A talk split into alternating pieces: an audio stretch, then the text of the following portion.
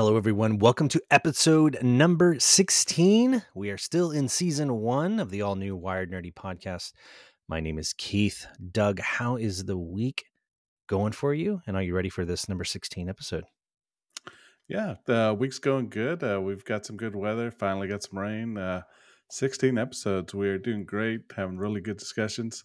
We had a really good conversation about uh, Disney World last week and uh, I've got some follow up stuff. I had some of our viewers and uh, listeners uh, give me some information that they worked. So I'd like to share that with everybody. Yeah, that'll be awesome. We will pick that up probably after our nerd news. We had an yeah. awesome conversation last week with Leah, who gave us a insider's perspective on what it's like currently to work at Disney World.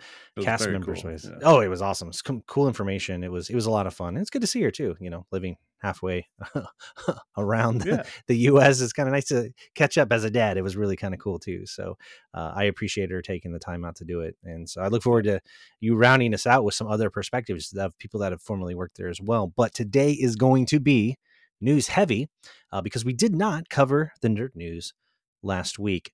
Uh, but this is big because we're pretty much going to double up on nerd news because we're going to be making up for last week, but then some stuff happened this week as well, uh, and then we'll we'll dive into uh, the recap, a follow up that you have about the Disney stuff uh, before we close things out. So, are you ready to tackle the the nerd news, my friend? Yeah, sounds good. Like I said, uh, we uh, didn't give the nerd news gift to our listeners, and we're doubling down today. So. We're doubling down. It's Christmas try- twice. We're gonna make it up. Yes. So here we go. Let's let's cue it up. Nerd news time. Nerd news. All right. So as you all can imagine, we alluded to it. The big event, which there was a lot of things that came out of it, was the Google I/O keynote. Doug, yeah. you were counting down the days to this because you are a huge Google fan. You're a oh, big yeah. Android guy. How overall, we'll get into what was announced, like the big highlights of it. But how'd you feel about the conference? I know you even like took time off to like watch it. You were live. I didn't pick it up yeah. till later because I was working. But what what were your thoughts on it? How did Google do with this this keynote? It was really good. Uh, and, and we've talked before, ever since that first Apple keynote that I watched, I've kind of watched tech releases, whether it's video games, movies, technology, just the way they uh, give information and keep your attention in the crowd's good. They're entertaining. They are. I mean, they really are. Yeah. And uh, the Google, uh, you know, I'm looking for a new Google phone. I've had mine about two years or so. And in technology terms, two years probably is almost a dinosaur, which is sad to say. but uh, it's time for an upgrade. So I was looking at this Pixel Fold and kind of watching all the AI along with it that we'll talk about. Yes, yes, we will. So let's start with the fold. There's a lot of stuff to get into, but let's start with the fold because that has been something that we've kind of hit on before. We showed some footage last time about it. Uh, they officially showed that you can do pre-orders starting May 10th. Yes. Um, mm-hmm. And so it looks very unique. Uh, I have some thoughts. Well, I'm going to let you go first because this is this is the one you've been eyeing. Yeah. You're a prospective customer of wanting to pick this bad boy up.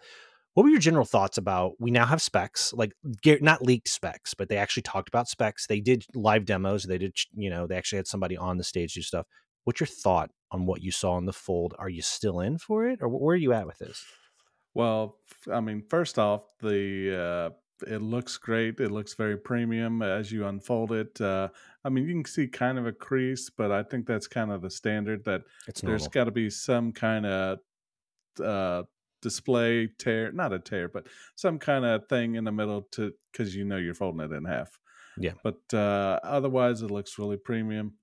And then you get into the specs. The specs look really good. It's uh, so far the thinnest, uh, mm-hmm. so that's really good on Google's part. The uh, chipset, the Tensor Two chip, that was really good. Yep. But they didn't talk the about pro- battery life, did they? I don't think uh, they did. No, I don't think they did. But then at the very end, they're like, get it for the very low price of seventeen ninety nine. and I thought, seventeen ninety nine. So I've never had a foldable phone, so I don't even know if I want a foldable phone.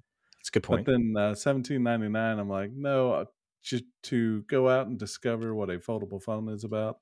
Seventeen ninety nine is not where it's at for me.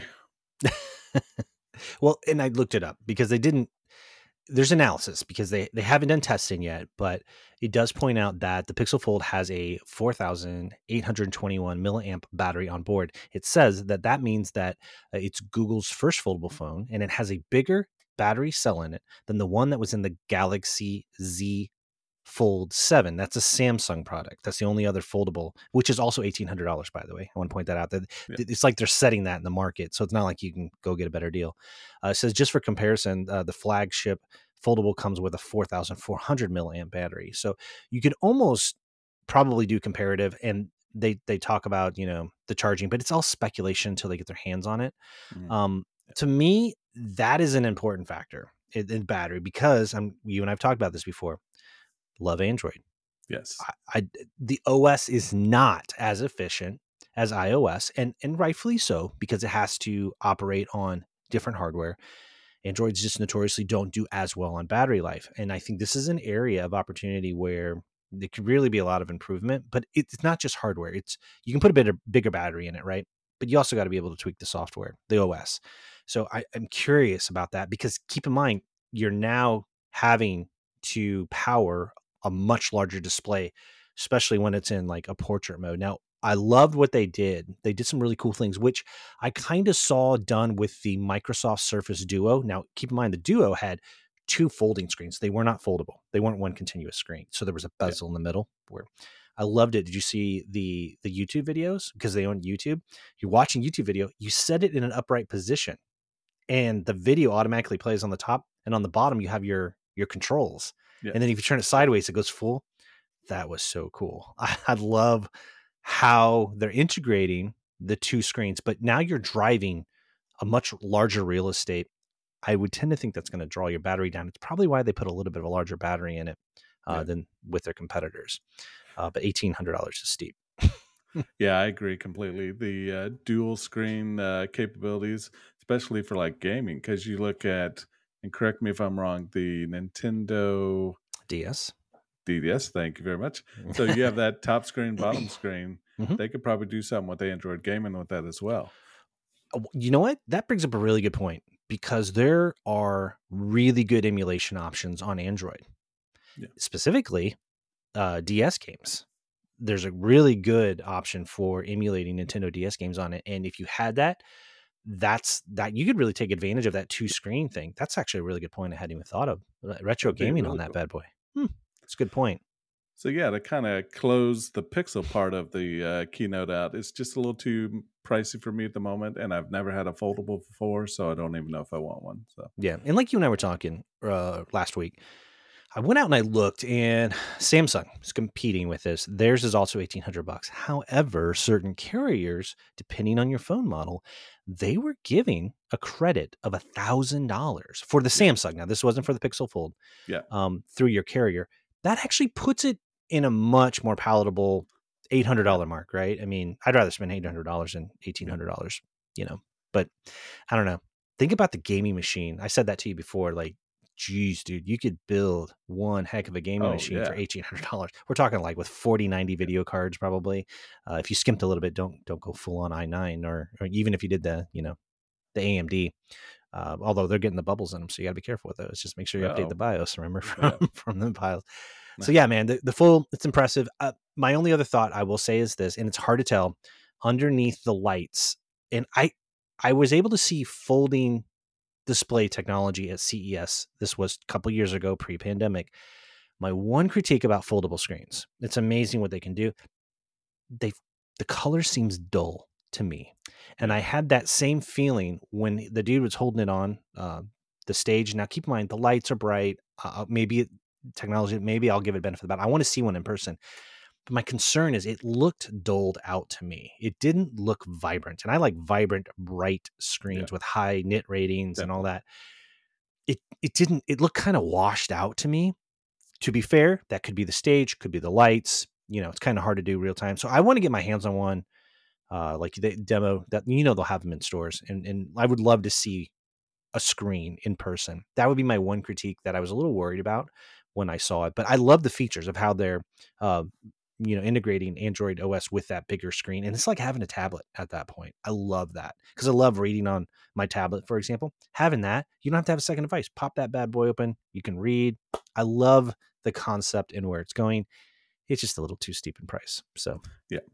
Well and i think uh, we haven't had foldables that long maybe a year two three years at the most but open in the think, market yeah yeah. yeah i think they should hopefully come down as the technology uh, we've had this technology a while. So, well, there's rumors about Apple getting in that game as well. Uh, one of the rumors you know, a couple years ago was that the Apple Watch was going to become a wraparound, that, which would technically be a foldable screen. Um, so that was a rumor. There's, there's, you know, obviously there's rumors that are really hot right now. We'll find out as we head into June about um, Apple getting involved in the VR game. Anytime you start to have multiple tech companies get in a competition, price goes down uh, typically.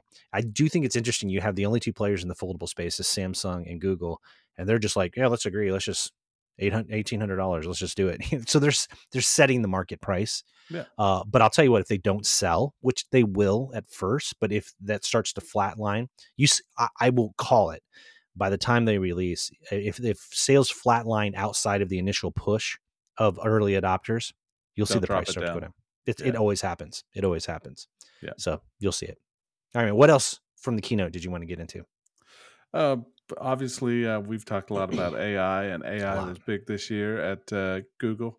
They're doing a lot of things behind the scenes. One of them I tried out today is that AI called uh, Bard. Mm-hmm. So it's similar to, or it's a competition, I guess, to Chat GPT. And uh, I've messed with it a couple times. I've asked it questions. So instead of Google searching, I've been going to Bard, and it's been amazing so far. Yeah, and um, I played with both. I've played with the GPT a little bit more, only because uh, Bing, Microsoft Bing, mm-hmm. integrated GPT yeah. into Bing, and that kind of made it a little bit easier to access.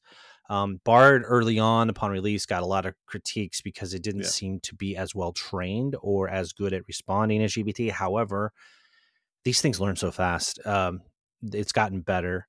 Um, the interesting thing is, and I just read this this morning. I don't have the article to cite just yet.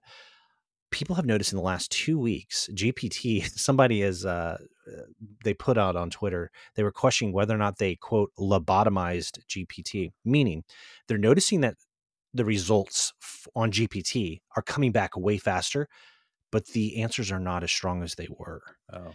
And they're wondering with a lot of the concern and pushback, especially from those in the industry that are uh, AI researchers concerned about where this is going. We don't understand how it works, that kind of thing. They're wondering if they're pulling the reins a little bit on mm-hmm. GPT. Now, Google is full speed ahead, you know, with Bard. Um, I thought it was interesting is that they also announced that Google is going to integrate to compete with Bing. They're going to integrate an AI learning model. Now it's the PaLM 2 language model. It's different than what Bard's using, but it'll be integrated into to the Google search. And I went ahead and signed up for it. They call it like uh, Search Labs, and I'm on the wait list for it. I'm gonna I'm gonna give it a run through. We'll talk about it, and I'll give you guys a review on it. Um, but it's interesting what they're doing. They're trying to be responsible in the fact that when they do a search, uh, like right now with Bing, it's just straight up GPT, chat GTP, and you get what you get. Like it, it, it just spits out whatever it finds on the net. What's really cool about Google is they're going to cite sources. So once this uh, Search Labs comes back, their AI on Google, it'll actually let you click verify, and you can go out and you can cite the sources that it found, and you can compare it to what was said that's pretty cool and that's a that's neat really way cool. to deal with the the misinformation concern on that and uh, there that's a whole nother podcast but the misinformation right now on social media and in the news fox cnn mm-hmm. whatever your preferred brand is that's what i worry about. So to have something that verifies as long as the verification sources are accurate true. would be really trustable. Yep yeah. it is. So yeah but they're pushing it. Now it was interesting that Google did mention um, the PaLM 2 language model, which will be integrated uh, into you know the Google search. They did mention updates to Bard. what's fascinating is the next version of Android, uh, which what is that? We up to 14 now. 14, I believe. Yeah. Uh, Yeah. They used to have cool names, or at least Mhm. I thought they were cool. But they were like food, right? Oreo. yeah, and, O. uh, it was the ice- alphabet, like yeah. A, B, C, D, and then each one key lime pie, key lime pie then, for uh, K. yeah, Mhm. Uh, which So- is kind of cool. Kind of cool. it was cool. Um, Android or not Android, Apple did that, but they did it with uh, nature things. You know, Ma- OS Max, Sierra, uh, El Capitan. Now, did they have Tiger and stuff? Or They did. They like in the early days of or like uh, Mac OS 10 Oh, first okay. launch. th- They did a series of they had Snow Leopard, Mm-hmm. Lion.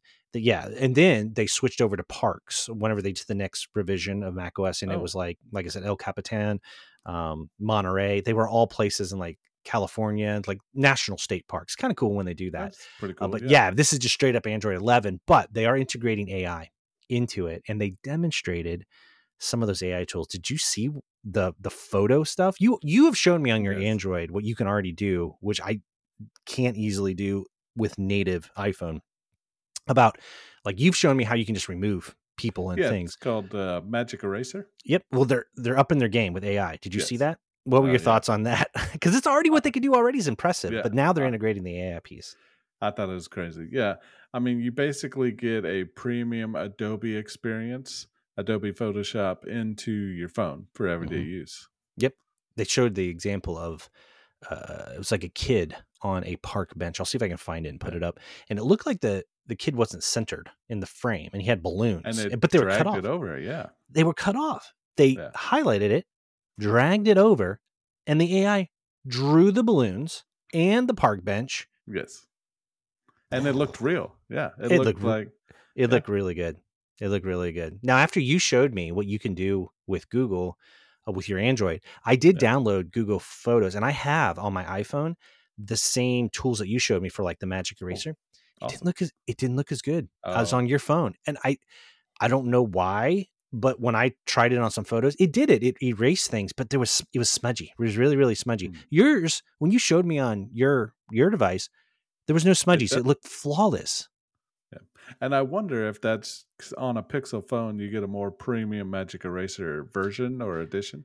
they're probably pulling their punches on competitor platforms and plus you know that tool's made for android and things like that there's got to be a reason there's got to be a reason it's kind of like the depth of field which is when it blurs the background works really good on an on a on iphone because of all of the cameras you know that they have you know on the front there you see all those cameras Yeah. uh so it's doing some magic and i've seen that same depth of field though try to work on like certain androids and it doesn't work quite as well so it's got to be something between the hardware and software is why it doesn't work well so Yeah, I'd say the best use of Magic Eraser my wife and I had is we cut out my mother in law and used it as a Christmas card. Oh my gosh is she So, listening She already knows. okay She's like, this photo looks familiar. I'm like, uh, yeah, I Mm. used Magic Eraser. I cut you up, but Merry should- Christmas. No it doesn't Right. well it, it's a really cool feature It it's is. neat to see uh they and I, i'm glad you brought up adobe because uh the next version of adobe uh photoshop their whole suite with ai they're integrating a lot of the ai elements and it's a partnership between google and them so it's that's going to be very interesting to see Yeah. where photos and video go especially when they're doing it and they're now integrating it into the os for their mobile market It, it'll be big for content creators and Oh, yeah. photographers and all kinds of stuff. oh yeah it'll be awesome so anything else from the, the keynote that you want to pull out that before we move on Yeah, so you know they talk about different phone models, and and I wanted to jo- like see what you thought about the Android or excuse me iPhone world, but Android has been coming out the last couple generations with an A model. Mhm. So A model for those listening is kind of a lesser specs, but it's a lower price point to get you into uh, the Android world, I guess. i love so it my my That's my question to you, I guess, is do we need the A models? So I used to be an iPhone user, Mhm. shocker, I know. But they had the S and the SE models that were kind of lower. And the, uh, the SE had one of specifically. Yeah, Yeah. the SE specifically. I think Yeah. I had the 4S or SE, and it was Mhm. great. Yeah. That's been The a long S- time ago. The S used to at one point they, they got weird with their naming. The S was like Siri, so that you knew it was Siri enabled. And then Oh, later okay. they did SE, which you're right is the lower model. Uh, they also have uh, minis now, Hmm. um, iPhone minis, which is just smaller screen. So my take on it, I love that they do this, and the reason being is um, it lowers the price entry point for people who can't really afford it. Yeah. Um, it's also great if you have kids because if you're, you know, I've got four kids. If you are going to give each teenager a cell phone, it can get expensive really quickly. Oh, the definitely. SE model really makes it easier and the mini on the on the uh, iphone side really helps and i'm glad that they do the a for android on this i, I think it's wonderful and Yeah. also you drop that $1800 phone and you're out of warranty or whatever you could go get another phone no it's not another full uh, fold but you could get another android very cheap and i don't know it's nice to have options so i'm glad they do it that's that's my Yeah. personal take on it Yeah, I like it. Uh, the having a kids thing that would definitely be beneficial. Me, I've always been kind of a I need the best specs. Why? I have no idea. I'm sure I'm not using my phone to its full potential, but Mhm. I, the Pro model is what I've been getting. So the uh, 4XL, when uh, the Pixel 4XL, that was kind of the Pro edition. Now I've got the 6 Pro, and I've already seen them release the uh, screens for the 8 Pro. So I'm skipping this fold and I'm waiting till October. Hopefully, get this 8 Pro. So yeah see see see what the specs are so yeah i mean it's interesting to see how they're moving forward they're integrating the ai i. Think um, the last piece i do want to bring up about this whole keynote which is interesting to me because there's this race going on and one of the things that they mentioned was called duet ai now that's google's new ai tools for their entire office suite that they have for google docs google sheets slides meets and gmail Hmm. it says it includes uh, and they did these really neat demos uh, features such as composing emails generating uh, images from text and slides. Uh, the features are only available uh, to those on a wait list which i'm also on a wait list for that by the way. Uh, microsoft's doing the same thing with microsoft office. They're doing the same thing with word. So as somebody who lives in these products for work you know i think it's awesome. It's a huge time saver. It's great. I'm gonna i'm gonna sound oh man i'm gonna sound so old when i say this but I worry about remember when we were growing up and everybody would uh bitch and complain about spell check well if you have spell check you'll never learn how to spell uh, or if you have a calculator you'll never learn to do the math uh I do worry that if AI starts composing our Google Docs for us, our emails for us, uh, it'll become less personal and we will lose the art of writing or our own. There's something to be said about, of course, I love writing. So to me, there's something about having your own narrative voice. I sound like such an old man.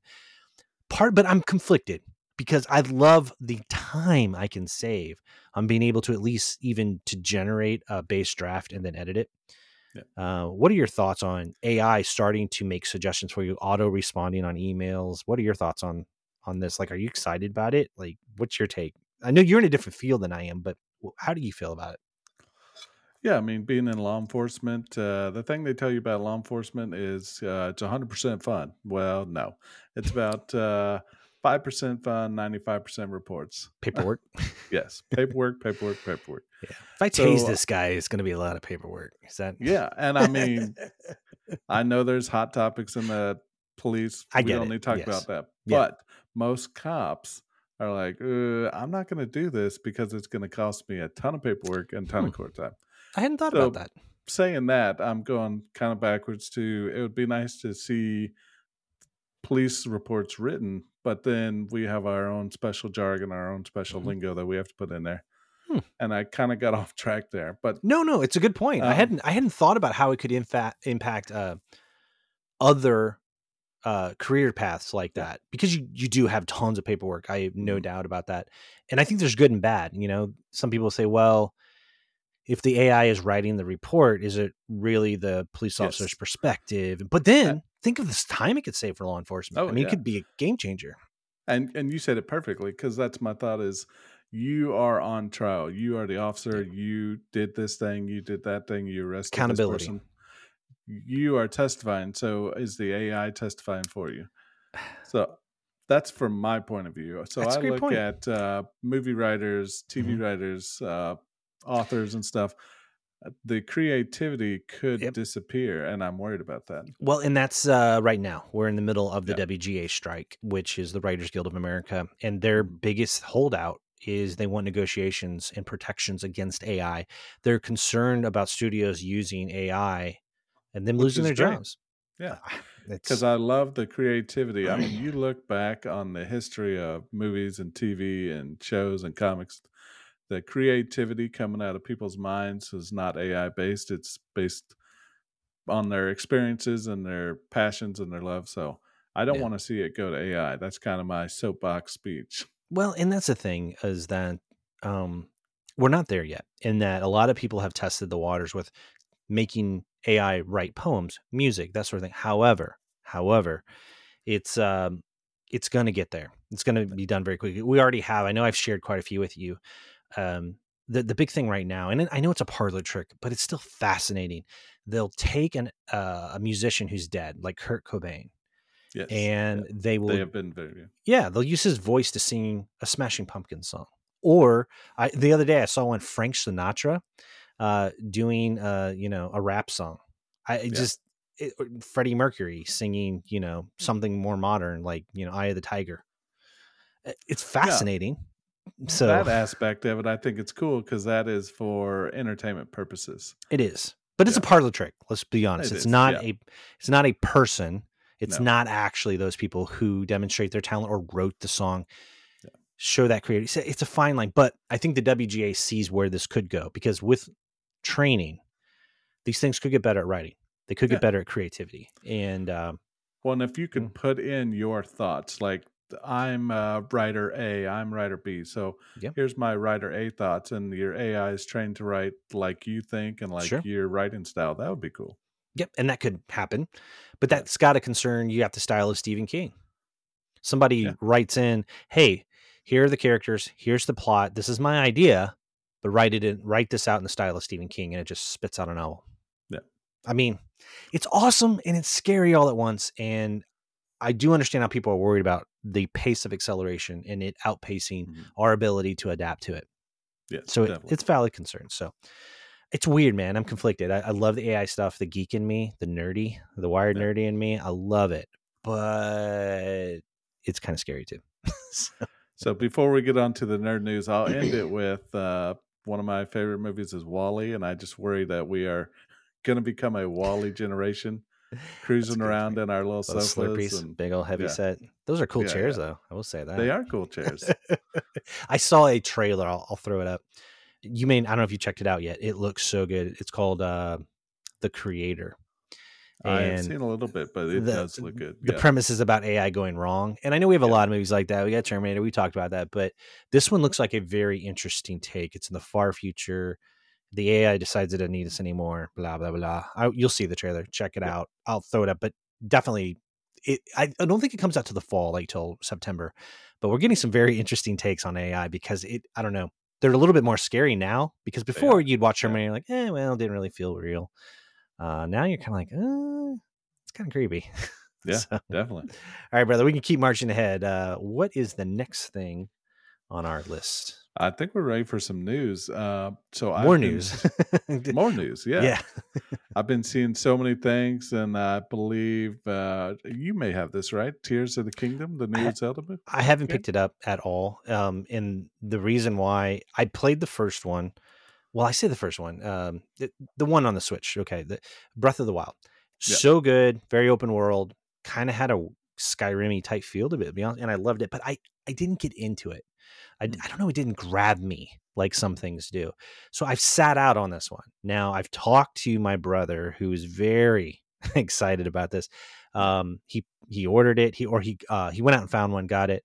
He said it's awesome. He said he's hooked. He and he was telling me about the things you can do. What makes it different? You can make stuff like you can you can craft and put motors on boats in different ways and it's way more open and it's like new ideas and the biggest thing that people have said is they don't understand how nintendo made this game because it runs and looks so good on such really antiquated hardware. I mean that's that's like the the big common feedback. We're looking at a metacritic score which is a collective score of 96 out of 100 doug that's which is am- amazing. yes. the user score is 8.7. And notoriously, the user score, that's the population of the users that play it, that's usually way lower than the meta. The meta is professional critic score aggregate. User score is usually way low. It's 8.7. I mean, that's really, really good. So eh, I've sat out on it, but Yeah. um, I don't know. time marches on, I may pick it up. I usually use the excuse of, oh, it'll get cheaper. Being a Nintendo game, it won't get cheaper. Yeah. it'll still be like you know seventy bucks a year from now. It'll be Yep. four. It'll be forty bucks maybe three years Yeah, from now. know. because they never put those things on sale. But it looks No, it- awesome. I haven't played it. I may get it. Now it looks a little different. Uh, I won't talk too much about it, but people are creating machines and like ships and planes and stuff with Mm-hmm. It's it. It's really interesting. Yeah, the the creativity aspect that I, I didn't know it had it in there. Uh, of the, the things that you can do are just so wide open, and I think that's what's what's snagging people is that uh, there's elements in it that they put that they haven't had in any other Zelda game, and that's that it's really creative. But Nintendo, say what you want about them, man. They knock these first party games out Yeah, of they do the a really good job. It's it's so impressive. So if you haven't picked it up, you're a Switch player, you may want to grab it. Everybody's raging about it. They're loving it. I may break down and end up getting it. Not that I need another game to play because I don't have time to play the ones that. Yeah, they kind of felt made me feel nostalgic. Uh, one of our buddies, Jeff, has a collector's edition, and we talked in uh, previous podcasts about uh, we missed the books, we missed the maps and stuff. So I l- saw this collector's edition, and Jeff showed it to us. That uh, and I'm looking here. It's got a pin set, like pins you wear in your shirt. It's got Mhm. an art book. It's got a metal poster. I mean, It's a so they're kind of bringing back the old days of getting some cool stuff with Mhm. your game, not just the digital version of the game. especially something for Zelda. It has such a it's been around for so long. It's it's it's it's up there with Mario. It's got a history. So there's people that are just hugely culturally into Zelda, and it's cool that they Yep. release a box set like that for collectors. Absolutely. Yeah. So that's kind of nice. It's kind of nice. All I right. Do you want to grab the next one? Yeah, I, yeah, I was gonna say I still I'll just keep on marching ahead. Now this Yeah, one yeah. Um, is fascinating in the fact that uh, it's related to Samsung and the television market space. Now, for many many years now, uh, Samsung has been one of the top tier television models. Uh, they innovate. Uh, they always show up every year at CES. They do you know cool stuff. Their competitors like Sony, uh, LG. Uh, they're always up there, always trying to best each other. However, recently, Samsung admitted defeat and reportedly they have inked a deal with LG, their competitor, uh, for the manufacturing of and supply of the OLED TV panels that they use on Samsungs. It says here that LG um, display will re- supply reportedly more than 10 million OLED panels to Samsung over the next few years. Oh man. So, you know, it's one of those things that's interesting because it's been such a contested market where they cat and mouse, you know, back and forth. Now, for a little while now, you know, it's one of those things where uh, Samsung's kind of backed out of the market and like they were outsourcing already some of their OLED panels. So they're still doing the design aspect, but they basically have their competitors supplying and manufacturing them. Uh, now I own the first LG. I have an LG right now. It's like an 85 inch in my living room. Um, a couple years ago, like I think two years ago, a year ago, uh, I got it for my birthday, and I love it. It's a great TV. They do an awesome job. I'm getting to the point though, and I've been this way for televisions for a while now. You walk into a Best Buy, a Walmart, because those are the places you got to go. You're not going to obviously see them on Amazon. They all look the same to me anyway. And I've had suspicions for a long time that they're just using the same manufacturing centers Mhm. out of Yeah. South Korea, Taiwan. I mean, the, the same groups. So to me, this kind of confirms what I think has already been an undercurrent of what's been going on, where for survivability, uh, I think these companies, outside of maybe Sony, uh, have been already in collusion in sharing technology, even though they're competing, because it's expensive to keep making TVs and putting it out. Yeah. So this is about survivability. So what TV do you own? Uh, what are your thoughts on this? Like, do you think it's a big deal? I, I think it's a big deal because it says a lot about the competition as well. So I own a Vizio TV, and love uh, I think Vizio's market has been kind of affordable for everybody. Mhm. But uh, the issue I- I've had, and I don't know, hopefully it's just my model, is that my HDMI ports are going out on it. So Oh, I'm really? kind of down to one HDMI port. Hmm. Yeah. Um, hopefully that's just me. Uh, I know you can like replace the whole motherboard in the back, but otherwise, Vizio very easy Mhm. to use. Uh, I think you're right that someone possibly is making all the screens for them, and then Vizio, Samsung, LG just kind of puts their own like OS on- operating on the- system yep. OS spin on it. Yep. Yep. So another brand is TCL. I think I'm saying that right. I always want to say TLC, but that's a the learning channel. But my son had gone back to a curved screen gaming monitor. We took this television, put it in our room as an upgrade. This TV is freaking nice. Like, I, and it was cheap. I think I got it at Walmart for like 150 bucks, and it's a 50 inch. It's crazy how disposable those those TVs are. Have you seen brands like that before? Yeah, the TCLs. Um, I've seen those given away. The first time I saw one was on the Ellen show. My Oh. wife loves that. She watches every episode. But uh, Ellen always gave away these TCLs and looked amazing. They were 4K. They had the smartphone apps, everything, It's great TV. We watch Yeah. TV on it, and I'm always like, wow, this screen looks so good. And it's cheap. and they are cheap. Yeah. Yeah. So if your Vizio goes out, dude, you just go to Walmart. You can get yourself Oh, like, yeah.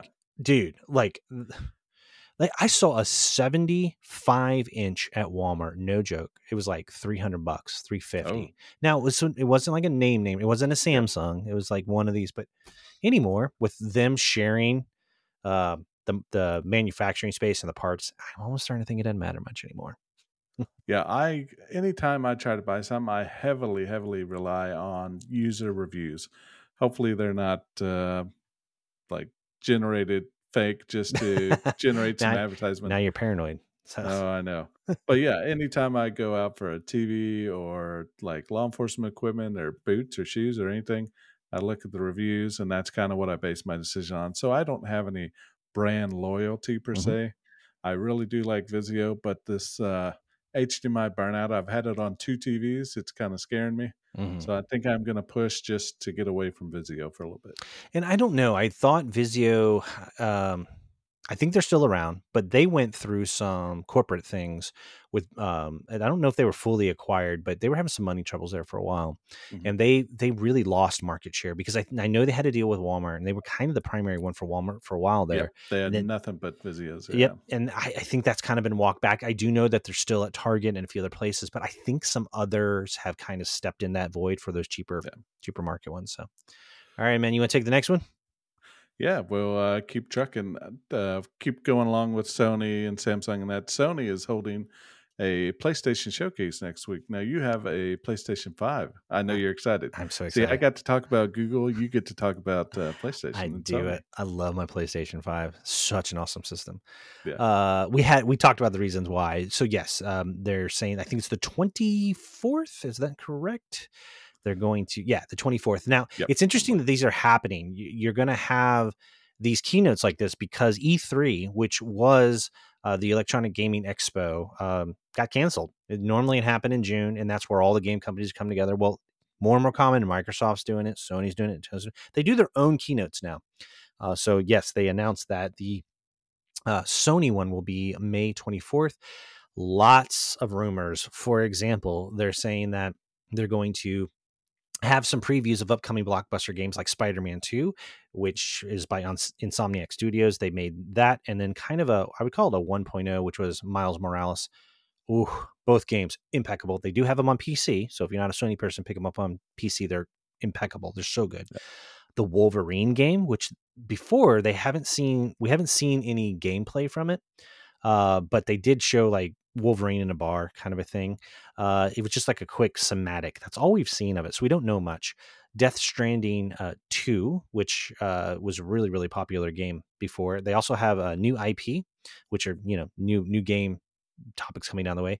Other rumors spiraling, which I don't know if we're going to hear it or not, but maybe the PS5 Pro. That's been swirling for a while now.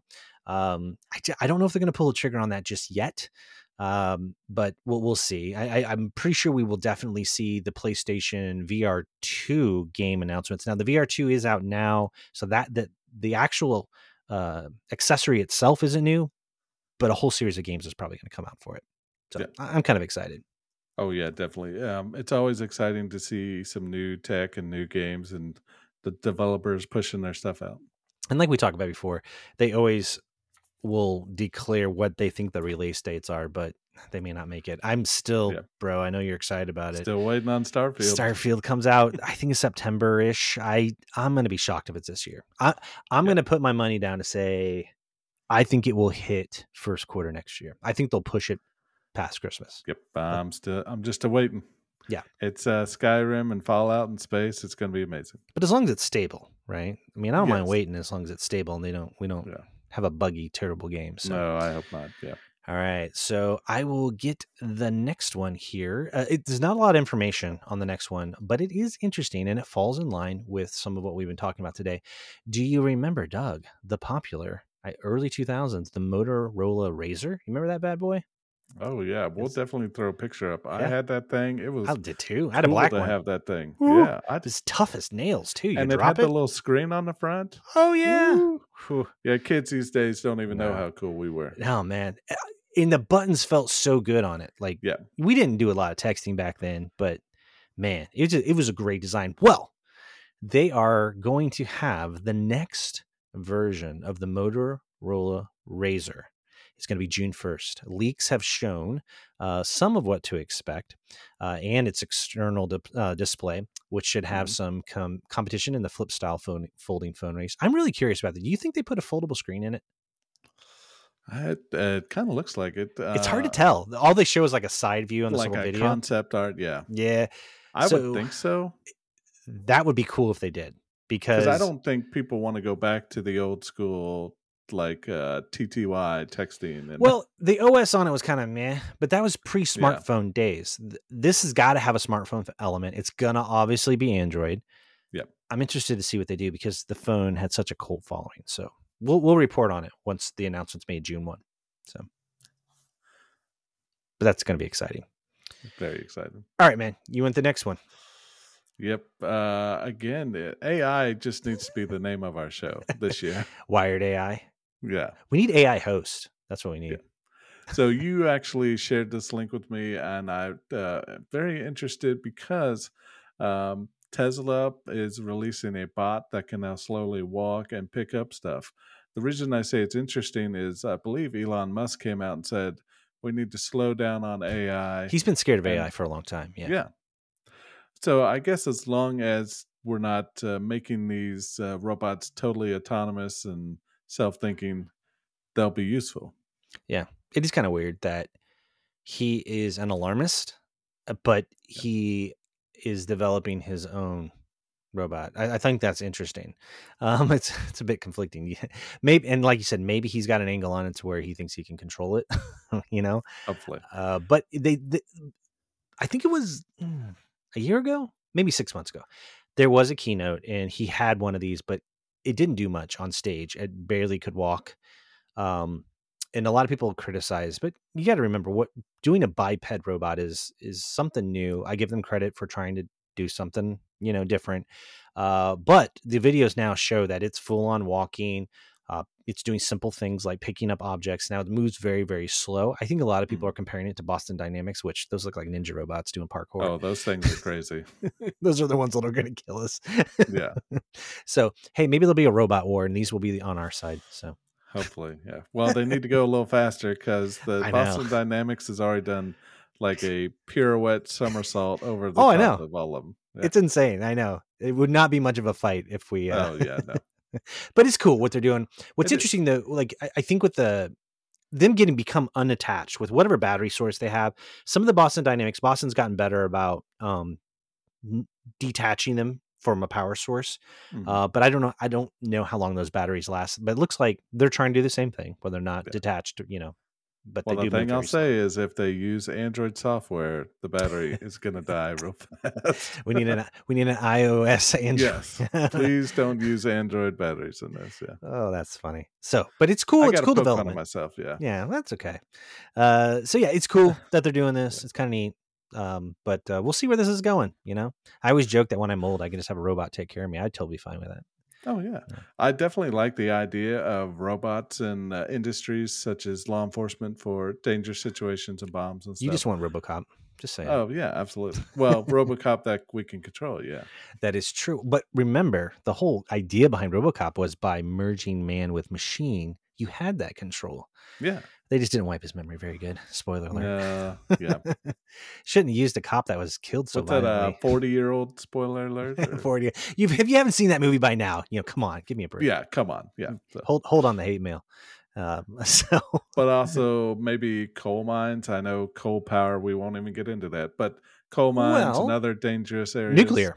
Nuclear's a big one. yeah, you, you could definitely. use them for high rad areas, which have been and talked they could about. them. change out the cores during uh, refuelings. And, all kinds of things Yeah. that you could do that really could be cool. Um, I know in Japan they use robots very progressively for food service. They use them for hospital care and for elderly distribution of medications.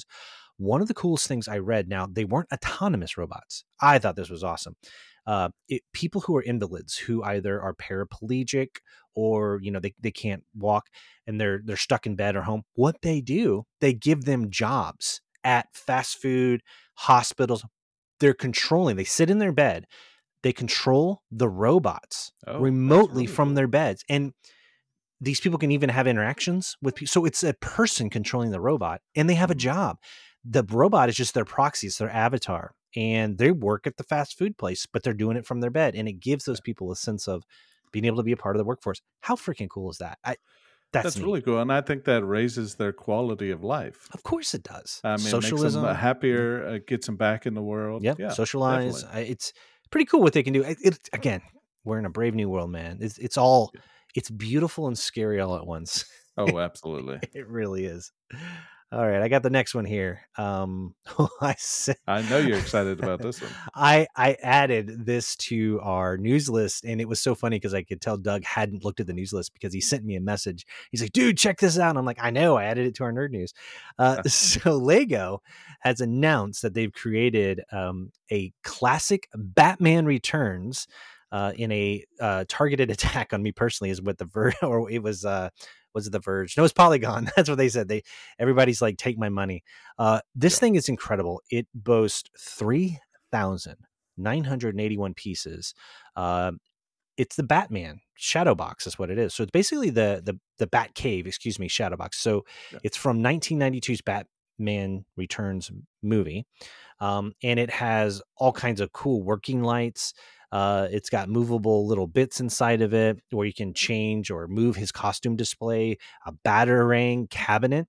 Um, this thing is just, it's really impressive. It, it looks like it's about 20 inches wide, 11 inches tall, uh, and it's the entire bat cave. Um, and this bad boy is going to go for $450. I'm rounding up because they love doing the, you know, $449.99 kind Yeah. of thing. It'll be available in the general public June 8th. Now, I'm I'm not a big on Legos anymore. Was when I was a kid. I know a lot of people love them. You look at some of the Star Wars builds; they're really expensive, but beautiful. Yeah. this is a cool addition. Especially like why 1992 Batman Returns. I I don't know.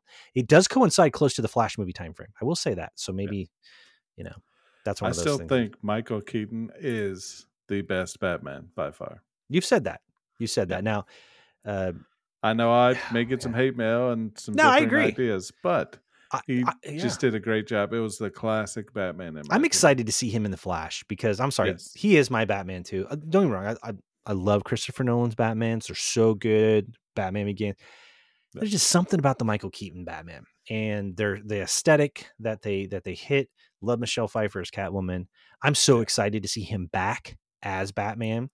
Um, it seems like the Flash movie. I tell myself, while I'm not an Ezra Miller fan who's playing the Flash because all his nonsense, this feels like a Batman movie to me. And I just tell myself, you know, this is really a Batman movie. Flash just happens to be in it.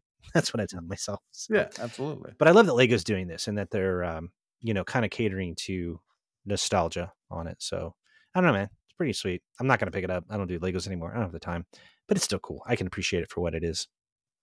Yeah. To kind of wrap this up, some of the Lego sets I've seen are so massive and impressive. Oh, The Millennium Falcon, that thing is huge, and I Takes would forever to be build. worried. the yeah. Death Star. Oh my Yeah. God. I watched a fast time lapse build of that bad boy. Whoo. It's impressive. So if you all have the time, go out to YouTube and look for Conan O'Brien Millennium Falcon Lego. So uh, I, I've seen it. one of his uh, Jordan. assistants, Jordan's, yeah, he brings out this Millennium Falcon. Hey, Harrison Ford, yeah, aka Han Solo, can you sign my Millennium Falcon? Oh yeah, sure. And then oh oh, and and uh, just shatters to pieces. And I think before that, and it's a running bit on Conan because I love Conan. Jordan is a very dry character. Yes. It's it's all fake, but it's funny. Jordan's very serious. He never laughs, and Conan trolls him all the time. And I think at one point Jordan's like, "Yes, it took me, you know, it was insane, like 50 hours, but something like Oh, that. to put that together. Yeah. Harrison Ford drops it. And I And- mean, Harrison Ford clearly like Yeah. fumbles it on purpose. I Yeah, mean, it did. wasn't his acting skill wasn't that good that time, but that's okay. I think It that was was the point of the comedy is that Yes, because yeah. the running thing with Harrison Ford is that he doesn't, he can't really tolerate the fans. like, No. there's one where you know, um, Jordan, the same guy, asked him some trivia. He's like, you know, in the original release of uh, Empire Strikes Back, the Wookiee was blah blah blah blah blah blah blah, and he's going down this thing, and he's like, "What are your thoughts on this?" And he just looks at him and he goes, "I don't care." you know, he Yes. has disdain.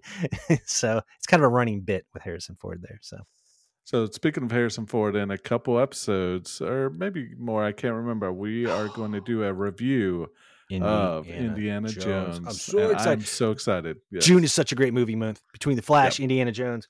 Dude, I am excited. Now, I already read something today where people are like crapping all over. They saw a preview of Indiana Jones. Oh, it's garbage and they shouldn't have him back. I don't care what anybody says. I don't care how old he gets. Yep. Bring him back. I'm excited about this movie. I think it's going to be awesome. Crystal Skull, I loved it up until the end. I won't spoil it for now, although it's been out a few years. I'm just glad they did not make Shia LaBeouf the new Indiana Jones Yes, thank God.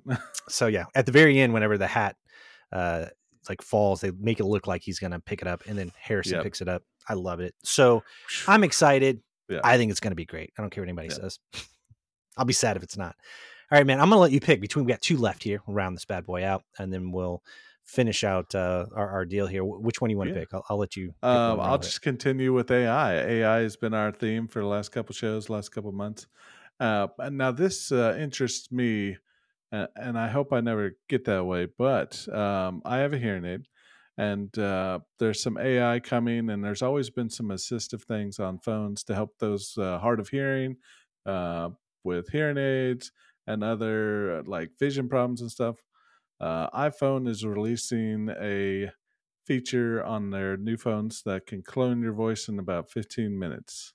yeah awesome and, And, scary uh, yeah, awesome and scary. Yep. So I look at it uh, awesome wise for those with uh, disabilities and stuff. Mhm. Really good. But I also look at it as a danger of cloning phone calls Sure. and scamming people out of money and stuff like that. Yeah, hopefully, knowing Apple, they'll put some controls in place for privacy and that sort of thing. Um, I'm with you. I love it when technology can enable people with disabilities to live better lives. I, I think this is great. Um, you know, we talked about it before with uh, training the AI model. Like when Val Kilmer had throat cancer, couldn't talk anymore. They've reproduced his voice in AI. They've done that. Yeah. I think that's so cool. Um, you know, they've done it in other ways with people who deceased, like Anthony Bourdain. But to give somebody who can't talk anymore the ability to speak or choose their voice, I it sounds great. it's a beautiful thing, and I, I'm glad. I'm glad that Apple's doing this, and there's been a, a resurgence as of late of um, tech companies doing stuff for accessibility with people with disabilities. Sony just released their version of a controller uh, for people who are immobile, so they can play PlayStation. Xbox had won awards; they already had one before that. It was a beautiful thing. I love that these companies are doing it. And what's really cool is they share um, their designs and and their approach to accessibility so that other groups can do it. I like that the competition isn't getting in the way of it and they're just trying to help people. I think that's cool. It's a beautiful thing. Yes, definitely. Yeah. All right. I get the last one here, right? All right. Yeah. All right. This is going to be an interesting one. Uh, so, very recently, within this past week, uh, Montana has signed a bill in uh, to their state law banning TikTok, the social media app, uh, within the state. Uh, the ban is the first of its kind in the United States. I know a lot of people have been talking about it. It's talked about at the federal level. Uh, it prohibits TikTok from operating within the territorial jurisdiction of Montana and demands mobile app stores make the app unavailable for Montana residents. Now, IT guy here. Uh, I think this is really hard. They're going about this the wrong way, and I'm going to get on my soapbox here for a moment. Yeah. Uh, so, a lot of these apps are Chinese backed.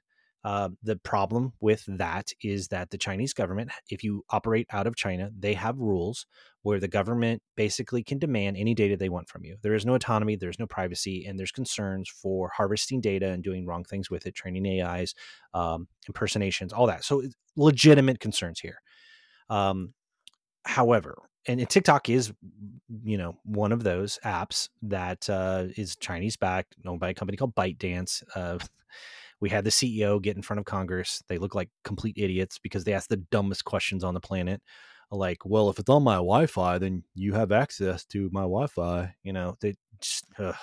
That's Point- people making laws for us. Ah, yeah. it's like they don't understand. So, Yeah. I, I like why can't they at least have like IT people write the questions for them to Right, sound halfway absolutely. intelligent? Yeah. Um. Either way, here's the thing: I have a problem with this. This is going to be so hard to enforce, e- even if they wanted to. There are VPNs where you can spoof yourself outside of Montana. You can give yourself an IP address from anywhere in the world on your phone, and you can get twi- uh, TikTok and be just fine. How are you going to enforce this? Oh, police officer pulls you over. You're a cop. Like, are you going to pull? Can I see your phone? Do you have TikTok? That's a. I'm going to write you a ticket for TikTok. Come on. How are you going to Yeah. enforce this? Like from a law Not at all. perspective. It's it's so easily sidestepped, and the reality is that uh, the youth are very intelligent. They're gonna seven weeks from Sunday get around this. This is so stupid. Last thing I'll say about this um, is because I just think they're going about it the wrong way. They're trying to restrict these apps out, out of legitimate concerns. They're doing the wrong thing. We should do what Europe did over a decade ago, and we need to enact privacy data governance laws to protect people. Basically, what that means is is that eh, and we kind of already have that with HIPAA and health, but we need digital laws to protect our digital footprint, meaning that any company that buys and sells our personal data or our digital footprint has to honor restrictions across the board. The only reason why we've not done that in the United States is because we're the home of Facebook and a few other social media conglomerates, and they don't want those restrictions. When they operate inside of Europe, they have to adhere to all of Europe's Yeah. data privacy rules.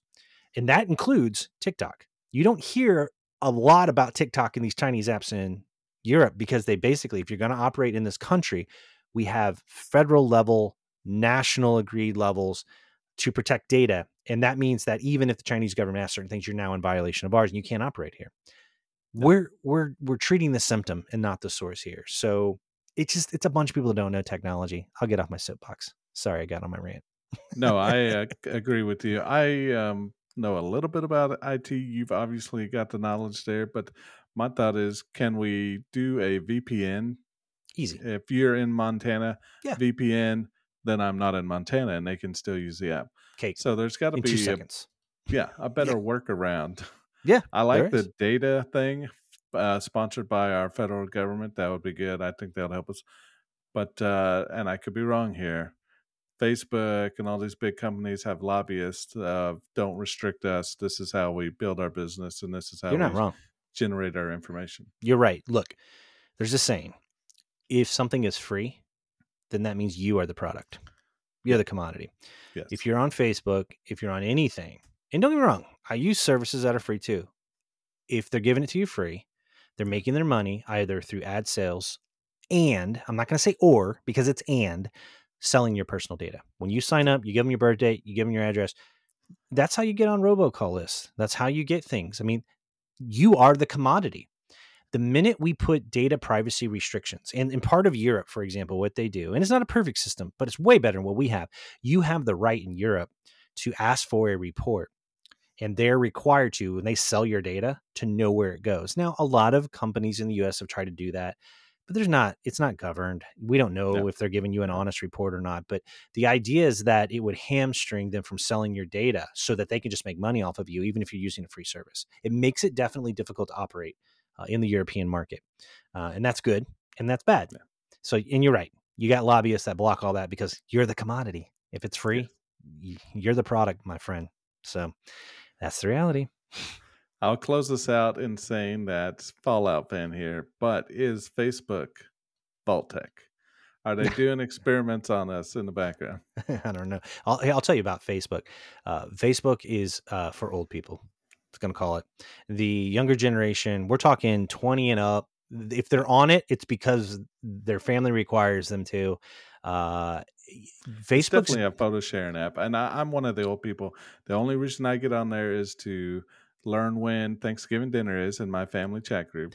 and it's share good for that. Photos with my family, and that's it. It- yep. Yeah, it's good for planning thing it's good for connecting uh however it it's it is definitely its demographic has shifted and they have struggled to get the newer audience. The thing is that worries everybody too is that the the newer generation is on TikTok.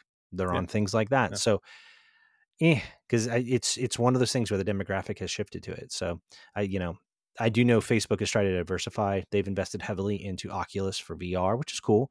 They face planted on their their new Facebook VR experience. Everybody made fun of it. It looked like a big cartoon. It did not It go did well. not look good at all. No, it did not. Uh, I don't know. We'll see. It's interesting to see where all this stuff is going. But Yeah. yeah. All right, man. So let's round this bad boy out. What is it that you wanted to put uh, a bow on for the Disney thing? You talked to some people who worked at uh, Disney, not currently, but had in the past. What was the shares that you had uh, from our episode, uh, last one that we had? Yeah, first off, I want to thank Leah for taking time out of her day. I know she had worked all day and she's working the next day Yeah, to talk to us. I learned so much information. And since that uh, podcast uh, aired, I got some uh, private comments of, hey, your episode was really great. Uh, here's some more information that I thought was interesting. So I talked to uh, Heather. Uh, she worked at the Magic Kingdom. Her job was embroidering Mickey ears. You know, you Mhm, get a yep, custom Mickey ear with your name and stuff. Um, she t- said it was really fun. Um, now her husband, uh, we talked to him. He is uh, a conservation guy. He kind of controls wildlife and stuff around wa- runways. Um, Disney has their own conservation department. You know, Florida has Yeah. some famous wildlife and stuff. Mhm. So they have their own kind of conservation department to take care of those birds and gators and other things. Hmm. Um, that was really cool. I thought. That's fascinating. That's really cool. That's neat Talk- how, how big that machine is and all Oh, the different yeah. job types. Yeah. Yeah, there's just so much going on in the background that the public doesn't get to see Mhm. to make this such a well-oiled machine. Yep, and that's what we heard with Leah, and then hearing that now from those that have worked there, it's it's just a massive organization. It's Oh, it's, yeah. it's impressive how big it is. Yeah, and I I, kind of asked Heather, you know, what's the best time to visit? Because I haven't been. I know you've been. A lot of others have. I really want to go. She's telling me uh, February is probably the best time. All the kids are back in school. Florida temperatures range between 55 and 75. So, uh, some February coming up, I'm probably going to finally make the trip and get to experience all the cool stuff. Well, you do. You're definitely going to be reporting back. So, Yeah. Yeah. Although it's up to my brother, he's going to make you take a yeah take a mic with you, and you know Oh, yeah. because I've got a trip coming up. He was trying to convince me to bring a cloth of uh, green so I can have a green screen.